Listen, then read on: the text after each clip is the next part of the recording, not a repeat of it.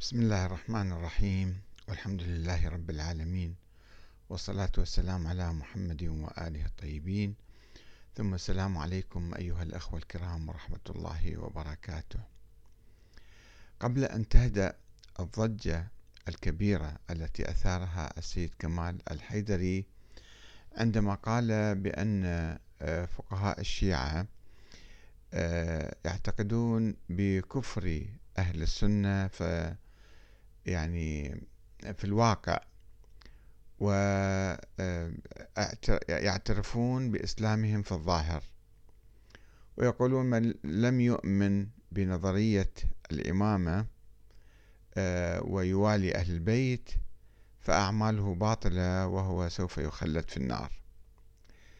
هذه المقولة أثارت كثيرا من العلماء والمراجع الذين نفوا هذه الفكرة. السيد علي السستاني أصدر فتوى وقال لا، نحن نعترف بإسلام بقية المسلمين في الظاهر والباطن. كذلك من إيران صدرت ردود فعل عنيفة على هذا القول. قبل أن تهدأ هذه الضجة انبرى التيار الشيرازي ممثلا بابن المرجع الحالي السيد صادق الشيرازي، وهو السيد حسين الشيرازي، ليتحدث في درسه ويؤكد بأن أهل الخلاف سواء من أهل السنة أو حتى من أهل الشيعة هم كفار، بناء على أحاديث طبعا يرويها أو توجد في التراث الشيعي. وأيضا اعتمد السيد حسين الشيرازي على فتاوى علماء سابقين.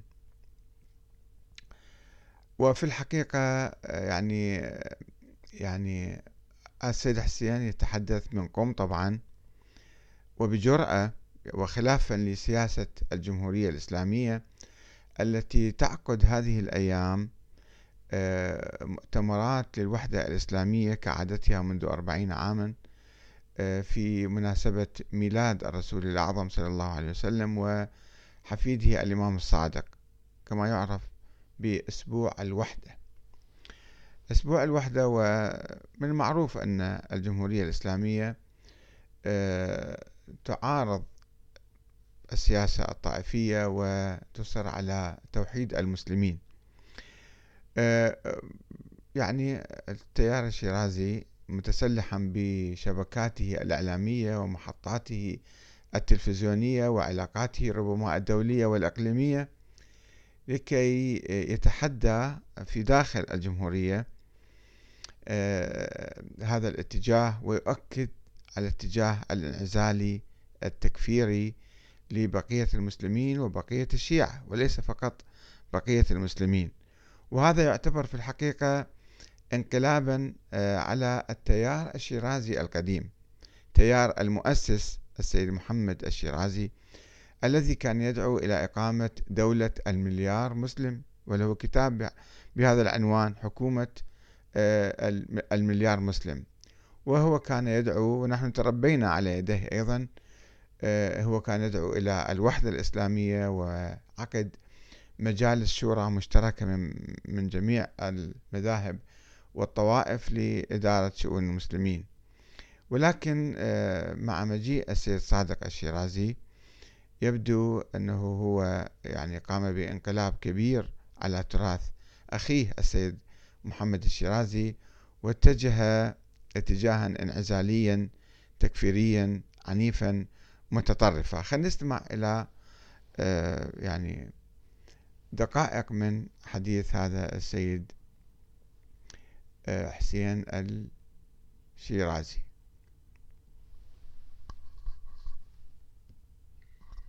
شوفوا لاحظوا، من المسلمات بالإجماع هناك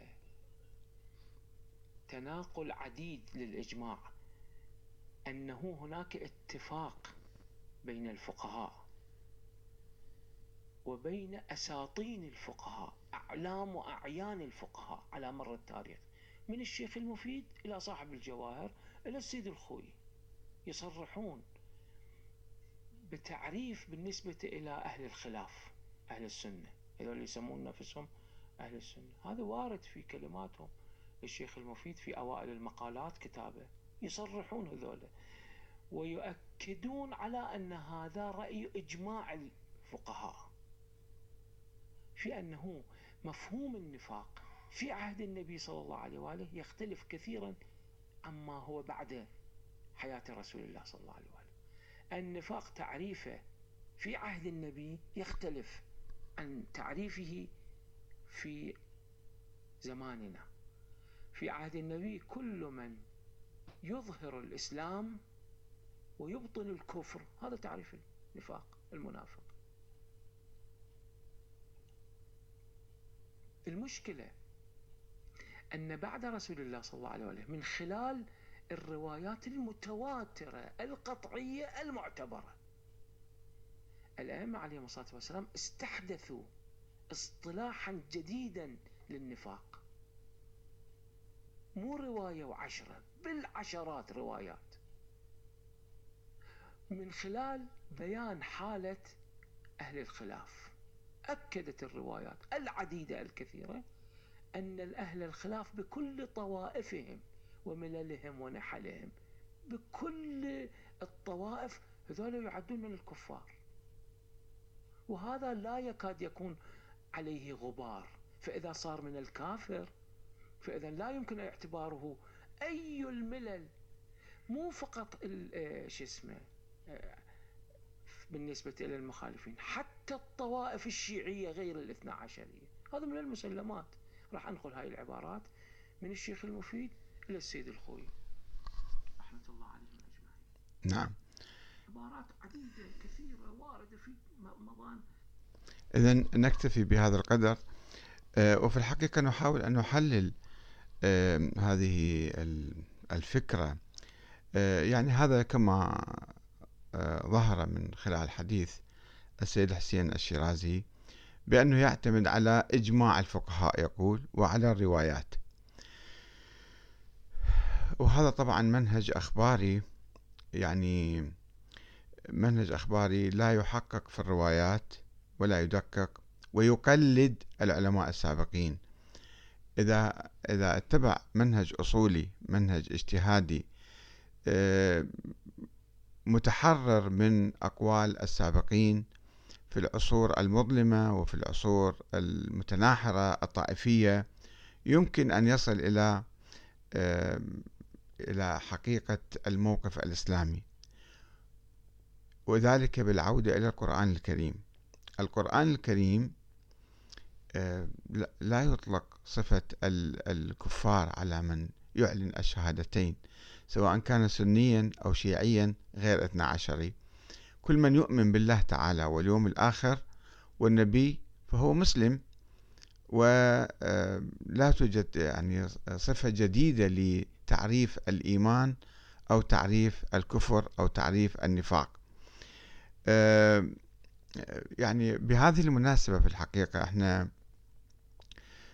ندعو إلى إعادة النظر في التراث الطائفي، إلى مراجعة هذا التراث المشحون بالقنابل والعبوات الناسفة التي تنفجر كل يوم بين صفوف الأمة الإسلامية.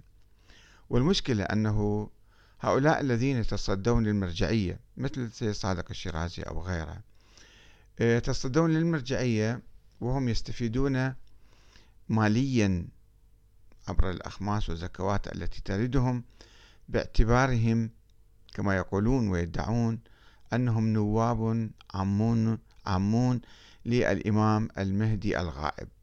والإمام المهدي الغائب هو الذي يكمل القائمة الاثني عشرية، هذه الفرقة التي تألفت وتكونت وولدت في القرن الرابع الهجري على يد الشيخ المفيد والشيخ الصدوق والشيخ الطوسي وبعض المجموعات اللي كانوا في ذيك الأيام في القرن الرابع الهجري.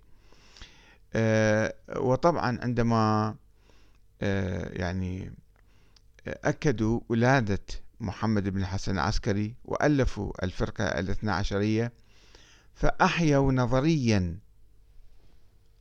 أحيوا نظريا الفكرة الإمامية، النظرية الإمامية التي كانت قد وصلت إلى طريق مسدود في منتصف القرن الثالث الهجري بوفاة الإمام الحسن العسكري دون خلف، وبالتالي تفرق شيعته إلى أربع عشرة فرقة، وكثير من هذه الفرق قالت بأن الإمام خلص، تبين أنه الإمامة في فكرة يعني من صنع البشر، وهي لا تستند لا إلى القرآن الكريم إلى صريح القرآن ولا إلى أحاديث ثابتة صحيحة وواضحة وصريحة، وإنما هي تأويلات تعسفية للقرآن الكريم، وأيضا تأويلات تعسفية لبعض الأحاديث، وأيضا تقوم على مجموعة من القصص الأسطورية حول كل إمام، مثلا رد الشمس للإمام علي،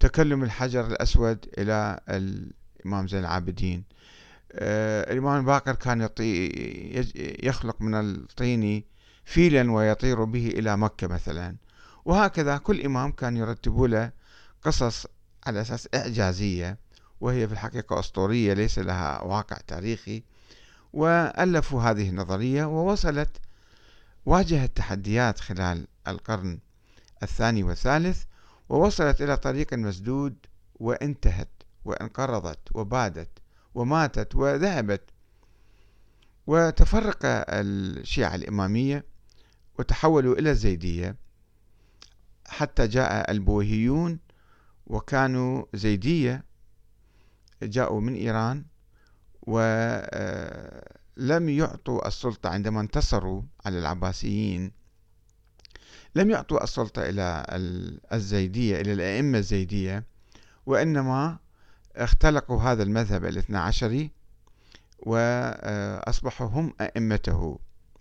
فالآن بالحقيقة هل نأمل من هؤلاء الذين يعتاشون على هذا المرجع وعلى هذه الخرافات والأساطير أن يقوموا بالإصلاح، أن يقوموا بنقد هذا التراث الطائفي التكفيري العنيف؟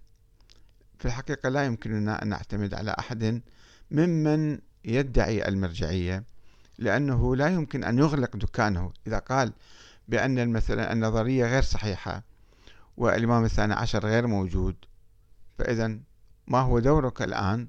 يجب أن تعود مواطنا عاديا مثل بقية الناس.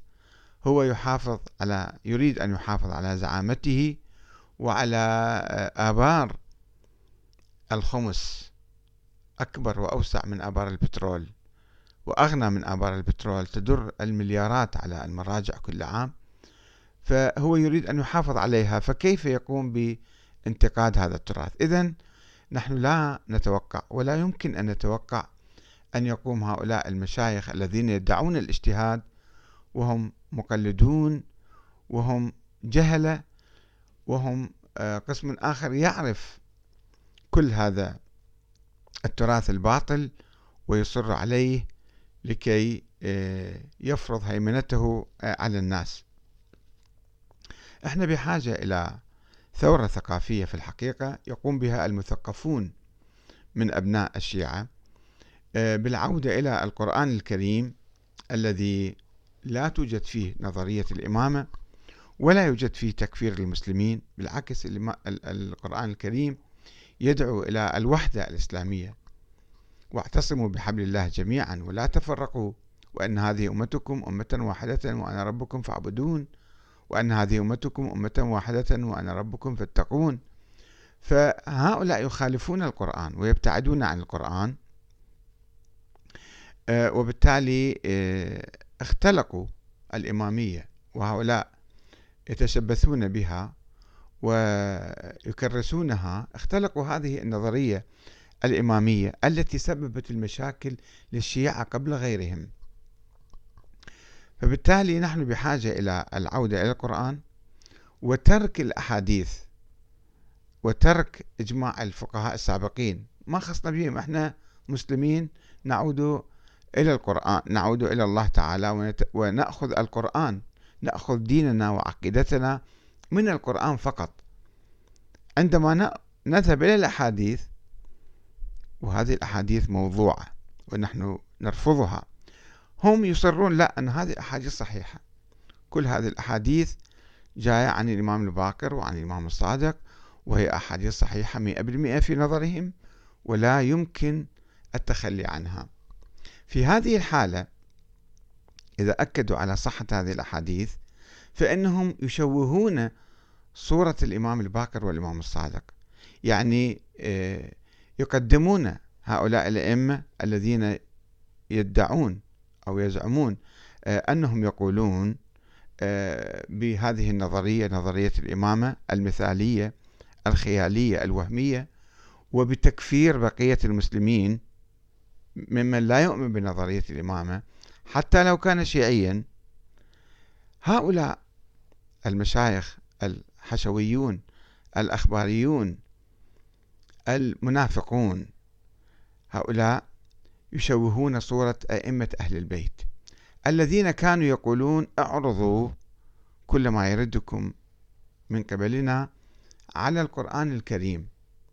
فنحن نعرض هذه النظرية على القرآن، لا نجدها موجودة في القرآن. نعرض أحاديث التكفير على القرآن، نجدها متعارضة مع القرآن الكريم. فماذا نفعل؟ علينا أن نرفض هذه الأحاديث. وإذا أصروا، بالحقيقة هم هؤلاء يعني يدفعون الناس إلى الكفر بأئمة أهل البيت، بالإمام الصادق والإمام الباقر والعياذ بالله، من خلال تصويرهم وتقديمهم بأن هؤلاء كانوا يخالفون القرآن ويخالفون روح الإسلام. فالأمل بالشباب المثقف الواعي المتحرر من التقليد الأعمى. يعني مشكلتنا احنا أنه عامة الناس يقلدون هؤلاء، وهؤلاء إما جهلة أو أناس فساق ومنافقون يتاجرون ويرتزقون بمذهب أهل البيت الذين الذي يدعون أنه هذا مذهب أهل البيت، وهو مذهب الغلاة المفوضة المتطرفين الذين كانوا آه يعني يعادون أهل البيت ويشوهون سمعتهم ويشوهون تراثهم بهذه الصورة. نحن نحتاج إلى حركة اجتهادية عميقة وجريئة وشجاعة للتخلص من هذا التراث الطائفي التكفيري العنيف الذي يمزق وحدة المسلمين، والذي يفرض هؤلاء المشايخ المنافقين سادة على الناس، و يعني ناهبين لأموالهم باسم الخمس وباسم الزكاة وباسم أي شيء، بأنهم هم هم الحكام الشرعيون وهم ولاة أمر المسلمين. فمتى نقوم بهذه الثورة الثقافية القرآنية؟ والسلام عليكم ورحمة الله وبركاته.